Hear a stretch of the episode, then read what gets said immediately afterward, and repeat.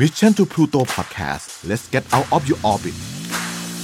Sport Journey ที่ไหนมีกีฬาที่นั่นมีวัฒนธรรม กับผมโจอี้ชัยยุทธกิติชัยวัฒน์ครับ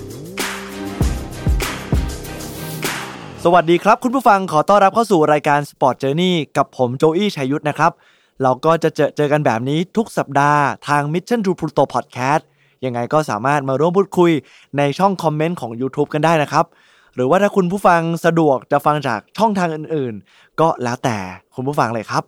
สำหรับสัปดาห์นี้เนี่ยผมอยากหยิบยกเรื่องหนึ่งขึ้นมาเล่า ผมถือว่ามันเป็นเรื่องที่น่าตกใจแล้วก็สะเทือนวงการกีฬาไปทั่วโลกเลยครับ นั่นคือเรื่องของกีฬายิมนาสติกหญิงของทีมชาติสหรัฐอเมริกา เพราะว่าพอผมยิ่งหาข้อมูลเพิ่มเติมแล้วเนี่ยยิ่งขุดคุยลงไปลึกมากเท่าไหร่ มันไปเจอเข้ากับเหมือนความเน่าเฟะภายในสมาคมครับ ซึ่งเรื่องราวเนี่ยมันก็มีทั้งความหดหู่สะเทือนใจความรุนแรง ที่มันเกิดขึ้นในโลกของกีฬาที่จริง ๆ แล้วเนี่ยมันไม่ควรจะเกิดขึ้นเลยครับ ยิ่งกับนักกีฬาเพศหญิง หรือว่าเยาวชนเด็กๆ ที่กำลังก้าวขึ้นมารับใช้ชาติ และทำตามความฝันของพวกเธอแล้ว ก่อนจะเข้าเนื้อหาเนี่ยผมอยากจะบอกว่าเนื้อหาในตอนนี้เนี่ยจะค่อนข้างมีความรุนแรงเซนซิทีฟออกแนวแบบ 18 บวก สักเล็กน้อย ยังไงถ้าน้องๆที่ต่ำกว่า 18 ปี แล้วฟังอยู่ ควรได้รับคำแนะนำจากทางผู้ปกครองนะครับ เพราะว่ามันก็อย่างที่บอกไปว่าค่อนข้างจะหดหู่สะเทือนใจเลยทีเดียว เรื่องราวเนี่ยมันเริ่มต้นจากที่ผมเนี่ยไปอ่านเจอข่าวข่าวหนึ่งครับเขามีการพาดหัวว่ามีโค้ชทีมชาติสหรัฐอเมริกา หรือว่าโค้ชยิมนาสติกหญิงที่มีชื่อว่าจอห์นเกิร์ดเดิร์ดนะครับตัดสินใจยิงตัวตายภายในรถของเขา ที่จุดพักรถเมืองแลนซิงของรัฐมิชิแกน สาเหตุเนี่ยก็เพราะว่าเขาถูกศาลตัดสินว่ามีความผิดจริง และมีความผิดมากถึง 24 กระทงด้วยกันก็คือเยอะมากเลย โดยข้อหาหลักๆ ก็คือการล่วงละเมิดทางเพศค้ามนุษย์ ให้ข้อมูลเท็จกับเจ้าหน้าที่ตำรวจ และก็การใช้ความรุนแรงครับ มีพยานให้ปากคำว่าเขาเนี่ยจะทุบตีนักกีฬา เวลาที่นักกีฬาทำผลงานไม่ได้ตามที่เขาต้องการด้วยความรุนแรงเลยครับ เหมือนว่าเป็นการระบายอารมณ์อะไรอย่างนั้นเลย แล้วก็ยังลามไปถึงการด่าทอด้วยถ้อยคำที่เจ็บปวดรุนแรงแหละแต่ว่าสิ่งที่มันแย่ที่สุดเนี่ย มันมีเรื่องของการล่วงละเมิดทางเพศกับเด็กผู้หญิงที่มีอายุเพียงแค่ 13 ปีเท่านั้นครับ และหลังจากที่ศาลชี้แจงให้เขาเข้ามามอบตัวในเวลาประมาณสักบ่ายสองของวันนั้น แต่ว่าหลังจากผ่านไปแล้วชั่วโมงครึ่งก็คือบ่ายสามโมงครึ่งวันนั้นเนี่ยเขาตัดสินใจฆ่าตัวตายด้วยการยิงตัวตายภายในรถของเขาเพื่อหนีความผิด จากสิ่งที่เขาทำครับ คราวนี้เนี่ยผมจะขอย้อนกลับไปเมื่อ 3 ปีที่แล้วเล่าเรื่องราวที่มาที่ไปให้ได้เข้าใจมากขึ้นครับ คือเรื่องเนี่ยมันดังไปทั่วโลกเลย เพราะว่ามีแพทย์ประจำทีมยิมนาสติกหญิงของสหรัฐอเมริกา เขาถูกตัดสินครับว่ามีความผิดจริง ในการข่มขืน กระทำชำเราล่วงละเมิดทางเพศ และมีเหยื่อผู้เคราะห์ร้ายมากถึง 156 คน ในคนคนเดียวครับคุณผู้ฟัง ผู้เคราะห์ร้ายเนี่ยมากถึง 156 คนมันเยอะมากๆเลยที่ออกมาเปิดเผยเรื่องนี้ นี่ยังไม่นับรวมกว่าทั้งหมดทั้งมวลเนี่ย 256 คนที่เขาไม่ได้ขึ้นให้การ หรือว่าให้ปากคำในชั้นศาลทั้งหมดนะครับ เล่าว่าในเหตุการณ์ครั้งนี้เนี่ยมีเด็กสาวที่ถูกข่มขืนอายุต่ำสุดเพียงแค่ 6 ปีเท่านั้น เด็กผู้หญิง 6 ขวบอะครับ คุณผู้ฟัง มันน่าหดหู่ใจมาก ๆ เลย ทีนี้เนี่ยเขาได้มีการซักทอดต่อเนื่องครับ มาถึงโค้ชในทีมอย่างจอห์นเกิร์ดเดิร์ดว่ามีส่วนรู้เห็น และกระทำการเรื่องนี้ด้วย มีผู้ให้การว่าโค้ชอย่างจอห์นเกิร์ดเดิร์ดเนี่ยเขาเห็นครับว่าหมอประจำทีมเนี่ยได้มีการล่วงละเมิดทางเพศ นักกีฬาผู้หญิงแบบต่อหน้าต่อตาเลยครับ แถมบางครั้งเนี่ยก็ยังได้ยินการพูดจา สนับสนุนให้กระทำการล่วงละเมิดทางเพศนักกีฬาหญิงอีกด้วยล่ะครับ คือทั้งเป็นรู้เห็นเป็นใจปกปิดเรื่องนี้ แล้วยังโหร่วมร่วมแรงร่วมใจในการทำ เรื่องราวเลวร้ายแบบนี้ให้เกิดขึ้นเนี่ย ผมก็ไม่รู้จะพูดยังไงจริงๆ คือสงสารน้องๆเยาวชนมากๆที่เขาแบบเป็นเด็กและอยากจะทำตามความฝันของเขาแค่นั้น หลังจากที่ข่าวนี้ออกมาครับ โค้ชจอห์นเกอร์เดตก็ได้ปฏิเสธทุกข้อกล่าวหา แต่ว่าสหพันธ์ยิมนาสติกของสหรัฐอเมริกาเนี่ยตัดสินใจปลดเขาออกจากทุกตำแหน่งที่เกี่ยวพันกับยิมนาสติกของสหรัฐและให้เขาเนี่ยออกจากวงการยิมนาสติกไปเลยในปี 2018 เพื่อ ให้เขาไปต่อสู้คดี แล้วจนกว่าเอ่อทุกอย่างจะบริสุทธิ์เนี่ยถึงจะสามารถกลับมาทำหน้าที่ได้ แต่ตอนนี้ก็คือเออเหมือนเป็นการให้พ้นจากทุกตำแหน่งที่มีเลย จนเมื่อสิ้นเดือนกุมภาพันธ์ปีนี้เองครับ ที่ศาลออกมาตัดสินว่าโค้ชคนนี้เนี่ยมีความผิดจริง แต่เขาก็ไม่ได้มามอบตัวแล้วก็ยิงตัวตายอย่างที่เล่าให้ฟังไป หลังจากมีข่าวออกมาว่ายิงตัวตายออกไปเนี่ยมีเหยื่อหนึ่งในนั้นครับที่มีชื่อว่าอัลลี่ไรส์แมนครับ เธอเป็นอดีตนักกีฬาเจ้าของเหรียญทองถึง 3 เหรียญจากโอลิมปิกที่ลอนดอนปี 2012 ได้ออกมาให้ข่าวครับว่า การที่มีกระทำการยิงตัวตายเนี่ยมันเป็นสิ่งที่เห็นแก่ตัวมากๆ ทุกคนผิดหวังที่เขาหนีความผิดทุกอย่างไป โดยที่ยังไม่ทันได้จะชดใช้กรรมในสิ่งที่เขาก่อขึ้นมาเลยครับ และคนที่ตกเป็นเหยื่อเนี่ยก็ยังคงต้องจมอยู่ความเจ็บปวดในอดีตต่อไป แต่ผู้ที่กระทำหรือว่าสิ่งที่ทำให้เขาเจ็บปวดเนี่ยกลับหนีความผิดด้วยการจบชีวิตไปแล้ว โดยไม่ต้องชดใช้อะไรเลย และความเป็นจริงแล้ว เรื่องราวพวกนี้เนี่ยถูกร้องเรียนกันเป็นจำนวนมาก แต่เรื่องว่าเรื่องมันไปไม่ถึงไหนครับ มันเงียบหายไป เพราะคนที่ถูกร้องเรียนเนี่ยเป็นโค้ชระดับทีมชาติ เขาว่ากันว่ามีคอนเน็ชันสูง รู้จักกับคนมากมาย ได้รับการช่วยเหลือจากพักพวก จนเรื่องเนี่ยมันเงียบหายไปครับ พร้อมทั้งยังตำหนิวิธีการทำงานของสมาพันธ์ยิมนาสติกสหรัฐด้วยครับ เช่น เรื่องการตรวจร่างกายของนักกีฬาหญิง คือเขาเล่าว่าการตรวจร่างกายครับ ปกติแล้วเนี่ยจะต้องมีบุคคลที่ 3 อยู่ภายในห้อง เพราะว่าคุณหมอเป็นผู้ชายใช่ไหมครับ การตรวจร่างกายบางทีก็ต้องมีการเอ่อถอดเสื้อผ้า เช็ครายละเอียดต่างๆ แต่ว่าสิ่งที่มันเกิดขึ้นก็คือเขาปล่อยให้นักกีฬาเพศหญิงเนี่ยอยู่กับคุณหมอเพศชายตามลำพังกัน 2 ต่อ 2 มันก็เลยอาจจะเป็นต้นเหตุที่ทำให้เรื่องราวมันบานปลายแล้วก็ง่าย ต่อการกระทำเรื่องเฉาที่มันเกิดขึ้นครับ ผมเล่าถึงโค้ดไปแล้ว คราวนี้ผมจะเล่าถึงคุณหมอที่ผมเกริ่นไว้ ว่ามันเกิดอะไรขึ้นที่ถูกตัดสินว่ามีเหยื่อมากถึง 156 คนขึ้นให้การ แต่ว่าจริง ๆ แล้วเหยื่อทั้งหมดเนี่ยมันก็ 256 คนก็คือเยอะมากเลยครับเขาเล่าว่าการไต่สวนครั้งนี้เนี่ยมีพยานขึ้นมาให้การนะครับ ยาวนานมากถึง 7 วันต่อเนื่องติดต่อกัน มีการเบิกพยานขึ้นมาเล่าเรื่องราวของแต่ละคนว่า เธอถูกทำอะไรยังไงบ้าง คือเรื่องราวเนี่ยมันแดงขึ้นเมื่อปี 2016 ครับ มีหนังสือพิมพ์ที่ชื่อว่า The Indianapolis Star ครับ ออกมาเปิดโปงว่า แพทย์ประจำทีมยิมนาสติกหญิงของสหรัฐเนี่ยที่ถูกขนานนามว่าเป็นหมอเทวดา คือเก่งมากๆ คือทุกคนรู้จักคุณหมอคนนี้ เพราะว่าคุณหมอคนนี้เนี่ยเขาเชี่ยวชาญในเรื่องของกล้ามเนื้อ กระดูก คือนักกีฬาบางคนที่แบบ เจ็บแล้วมีการคาดการณ์ว่าจะต้องใช้เวลารักษานานเนี่ย คุณหมอคนนี้ก็ช่วย ร่นระยะเวลาให้หายได้เร็วขึ้น แล้วก็กล้ามเนื้อแข็งแรง จนมีส่วนสำคัญในการช่วยให้ทีมชาติสหรัฐอเมริกาเนี่ยคว้าเหรียญรางวัลมากมาย คุณหมอเขาเริ่มทำงานตั้งแต่ 1996 ครับ นับรวมแล้วจนวันที่เขาถูกไล่ออกมาเนี่ยก็ 18 ปีที่อยู่ในยิมนาสติกหญิงสหรัฐนะครับหนังสือพิมพ์เนี่ยเขาตีพิมพ์ว่ามีนักกีฬาอดีตนักกีฬาหญิงสองคนนะครับได้ออกมาแฉครับว่า หมอเทวดาที่มีชื่อว่าแลลี่นาซา เป็นหมอผู้โด่งดังเนี่ย ได้มีการกระทำล่วงละเมิดทางเพศพวกเธอ ในวันที่เธอออกมาพูดเรื่องนี้ครับ เชื่อไหมครับคุณฟัง ไม่มีใครเชื่อเธอเลยครับ แต่สิ่งที่มันตามมาคือมันเหมือนไปจุดประกายให้กับเหยื่อผู้เคราะห์ร้ายอีกมากมายเนี่ย ได้มีความหวังว่า เฮ้ย มันมีคนที่กล้าลุกขึ้นมาพูด และแฉเรื่องราวความชั่วร้ายของหมอปีศาจคนนี้เนี่ย สิ่งที่พวกเธอเจอมาตลอดมันคือเหมือนกับฝันร้ายครับ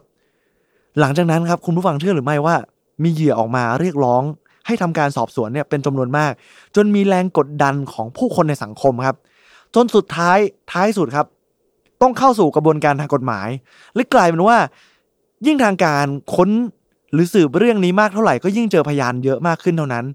ยิ่งเจอหลักฐานมากขึ้นเท่านั้น พยานหนึ่งในนั้นครับมีชื่อว่าแมคเคล่ามาโลนีเธอเป็นอดีตนักกีฬายิมนาสติก เคยคว้าเหรียญทองโอลิมปิก ปี 2012 เช่นเดียวกัน และเธอก็มีชื่อเสียงมากในวงการโอลิมปิกครับ เธอเล่าว่าเธอนั้นถูกข่มขืน ต่อเนื่องติดต่อกันเป็นระยะเวลายาวนานกว่า 7 ปีเต็มครับ มันเป็น 7 ปีที่เต็มไปด้วยฝันร้ายครับ คุณผู้ฟัง และมันก็ได้กลายเป็นตราบาปที่มันลบยังไงก็ไม่หายนะครับ เธอเล่าว่า เธอเริ่มโดนข่มขืนตั้งแต่อายุได้เพียงแค่ 13 ปีเท่านั้น จุดเริ่มต้นเนี่ยมันมาจากว่า ครั้งหนึ่งตอนที่เธอเดินทางไปแข่งขันรายการหนึ่งเธอถูกหมอคนนี้เนี่ยแหละ หมอที่เป็นเหมือนกับปีศาจครับที่สวมหน้ากากคุณหมอผู้แสนดีเนี่ย ได้วางยาสลบเธอครับ ไม่รู้ว่าใส่มาในอาหารหรือว่าน้ำให้เธอดื่มและทานเข้าไป จนเธอไม่รู้ตัวนอนหลับหมดสติไปครับ พอเธอตื่นขึ้นมาเนี่ย สิ่งที่เธอค้นพบก็คือ เธอรู้สึกตั้งแต่วินาทีแรกได้อย่างชัดเจนเลยว่า ร่างกายของเธอเนี่ย มันมีบางอย่างที่เปลี่ยนไป เธอสัมผัสได้ถึงความผิดปกติในร่างกายของเธอได้อย่างชัดเจน วินาทีนั้นครับ เธอร้องไห้ออกมา แล้วรู้สึกว่าอยากจะตายจากโลกนี้ไปให้พ้นๆไปอย่างนั้นเลย มันเจ็บปวดเกินกว่าจะอธิบายแล้วก็ไม่รู้ว่าจะไปเล่าเรื่องนี้ให้ใครฟัง เพราะคนที่ทำเป็นหนึ่งหมอที่มีชื่อเสียงมากมาย แล้วมีอิทธิพลในสมาคมยิมนาสติกหญิงสหรัฐนะครับ หลังจากการออกมาแฉในครั้งนี้แลร์รี่นาสซาร์ก็เลยถูก ริบใบอนุญาตทางการแพทย์ก่อน แล้วก็เข้าสู่กระบวนการการสอบสวนเล่าว่ามีเจ้าหน้าที่ FBI เนี่ยลงมาสืบคดีนี้ด้วย จนไปค้นพบว่ามีฮาร์ดดิสก์อยู่ตัวหนึ่งครับ ที่ภายในเนี่ยมีรูปภาพมากถึง 37,000 รูปครับ และไอ้37,000 รูปทั้งหมดเนี่ยเป็นภาพโป๊เปลือยของเด็ก และผู้เยาว์คือนอกจากจะโดนล่วงละเมิดมาทางเพศแล้วเนี่ยเขายังมีการถ่ายเก็บไว้ด้วยก็คือแบบ เป็นหมอที่มีความโรคจิตมากๆเลยครับ เหยื่อหนึ่งในนั้นได้ออกมาขึ้นให้การกับศาลว่าตนเองอะถูกล่วงละเมิดทางเพศตั้งแต่อายุหกขวบ หรือบางคนที่มาให้การก็คือเป็นคุณแม่ครับ ที่ต้องมาถ่ายทอดเรื่องราวของลูกสาวตัวเอง ที่ได้ถูกหมอคนนี้เนี่ยล่วงละเมิดทางเพศจนลูกของเธอเนี่ยทนไม่ไหวฆ่าตัวตายลาโลกนี้ไปแล้ว พอเรื่องราวมันเกิดขึ้นแม่ของเธอเลยอยากจะมา ถ่ายทอดแทนลูกสาว คือมันเจ็บปวดมากเลยที่คุณแม่ต้องมาเล่าเรื่องว่าลูกสาวตัวเองเคยถูกหมอคนหนึงเนี่ยทำอะไรบ้างแล้วสุดท้ายต้องฆ่าตัวตายไปครับ เธอเล่าว่าสิ่งที่เธอออกมาเรียกร้องกับสมาพันธ์ยิมนาสติกสหรัฐ เรื่องราวในวันนั้นตอนที่เธอออกมาเรียกร้องเนี่ย มันหายเข้ากลีบเมฆไปเลยครับ คือมันมันไม่มีใครสนใจหรือจะเชื่อเธอ แล้วก็มีแต่คนที่พยายามทำให้เรื่องนี้เนี่ยมันหายไปโดยที่ไม่มีการพูดถึง เพราะว่าจำเลยหรือว่าคนที่ถูกกล่าวหาเนี่ย เป็นถึงคุณหมอที่มีชื่อเสียง มีผู้คนยกย่องนับถือ และมีคอนเน็ชันในระดับสูงมากมาย อีกทั้งก็ยังมีอีกหนึ่งคน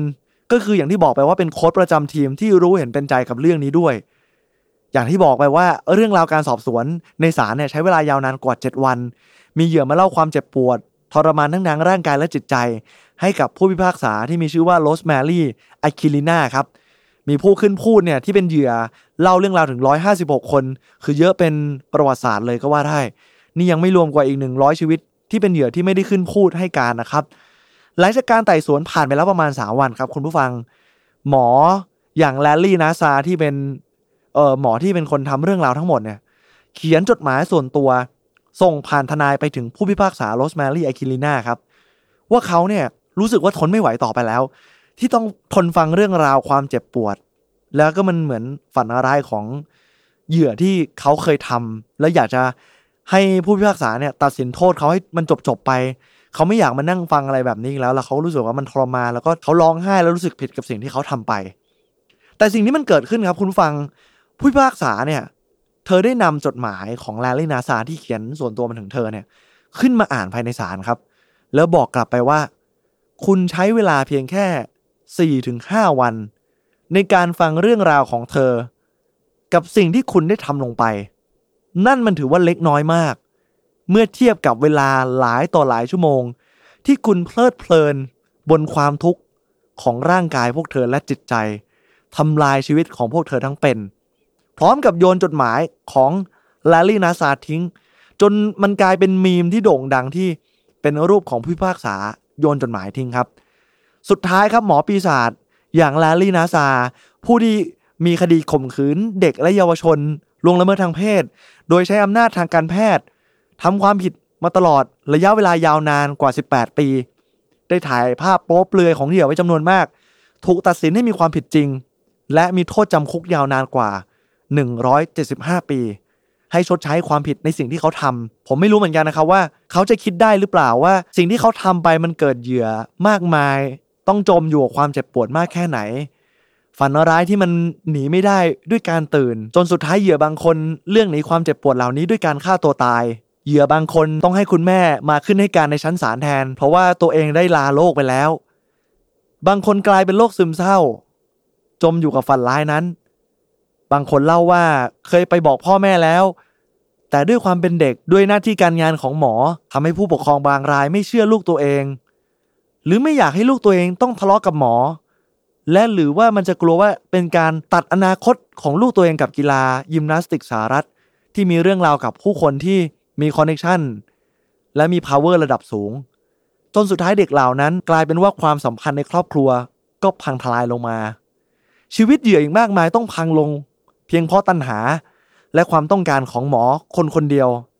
กับโค้ชอีกหนึ่งคนที่ร่วมมือกัน มันทำลายชีวิตคนไปตั้งเท่าไหร่ ผมเศร้าใจกับเรื่องราวกีฬาแบบนี้ที่วันนี้ได้นำเสนอมาก แต่ว่าอยากให้คุณผู้ฟังได้รู้และเข้าใจว่า โลกกีฬามันก็มีอีกมุมหนึ่งที่แสนโหดร้าย แล้วผมก็หวังว่าเรื่องนี้จะเป็นเรื่องสุดท้ายบนโลกใบนี้ แล้วหวังว่ากระบวนการการลงโทษ จะทำให้คนในสังคม กลัวการกระทำความผิดจนไม่กล้าที่จะทำและสิ่งสำคัญมากไปกว่านั้นก็คือจิตสำนึก ที่เราจะรู้ดีว่าอะไรควรหรือไม่ควร และก็ต้องมีการเปลี่ยนวิธีการต่างๆ ของสมาพันธ์เช่น การตรวจร่างกายของหมอ ที่จะต้องมีบุคคลที่ 3 ทั้งพยาบาลหรือว่าผู้ปกครอง คอยอยู่สังเกตการ์อยู่ด้วยหรือไม่ เพื่อไม่ให้คุณหมอ กับนักกีฬาอยู่กันตามลำพัง 2 ต่อ 2 หวังอีกเช่นเดียวกันว่าเหตุการณ์ครั้งนี้จะเป็นบทเรียนให้กับทุกคน และที่สำคัญให้ตัวเองระมัดระวังตัวมากขึ้น และก็รวมไปถึงบุตรหลานของเรา เพราะขนาดหมอที่มีชื่อเสียงก็ยังทำเรื่องราวเลวร้ายได้มากขนาดนี้ บางทีเราก็ไม่อาจจะไว้ใจใครบนโลกใบนี้ได้ ที่ผมพูดเนี่ยไม่ได้อยากให้คุณผู้ฟังกลัวนะครับ แต่แค่อยากให้ระมัดระวังตัวไว้ตลอดเวลา ด้วยความหวังดีจากใจ คุณผู้ฟังฟังเรื่องนี้แล้วมีความเห็นอย่างไรกันบ้าง เข้ามาร่วมพูดคุยกันในคอมเมนต์ลิงก์ YouTube ได้เลยนะครับสำหรับวันนี้ผมโจอี้ชัยยุทธและ Sport Journey ขอบคุณสำหรับการติดตามรับฟัง ลาไปก่อน สวัสดีครับ Mission to Pluto Podcast let's get out of your orbit Sport Journey ที่ไหนมีกีฬาที่นั่นมีวัฒนธรรม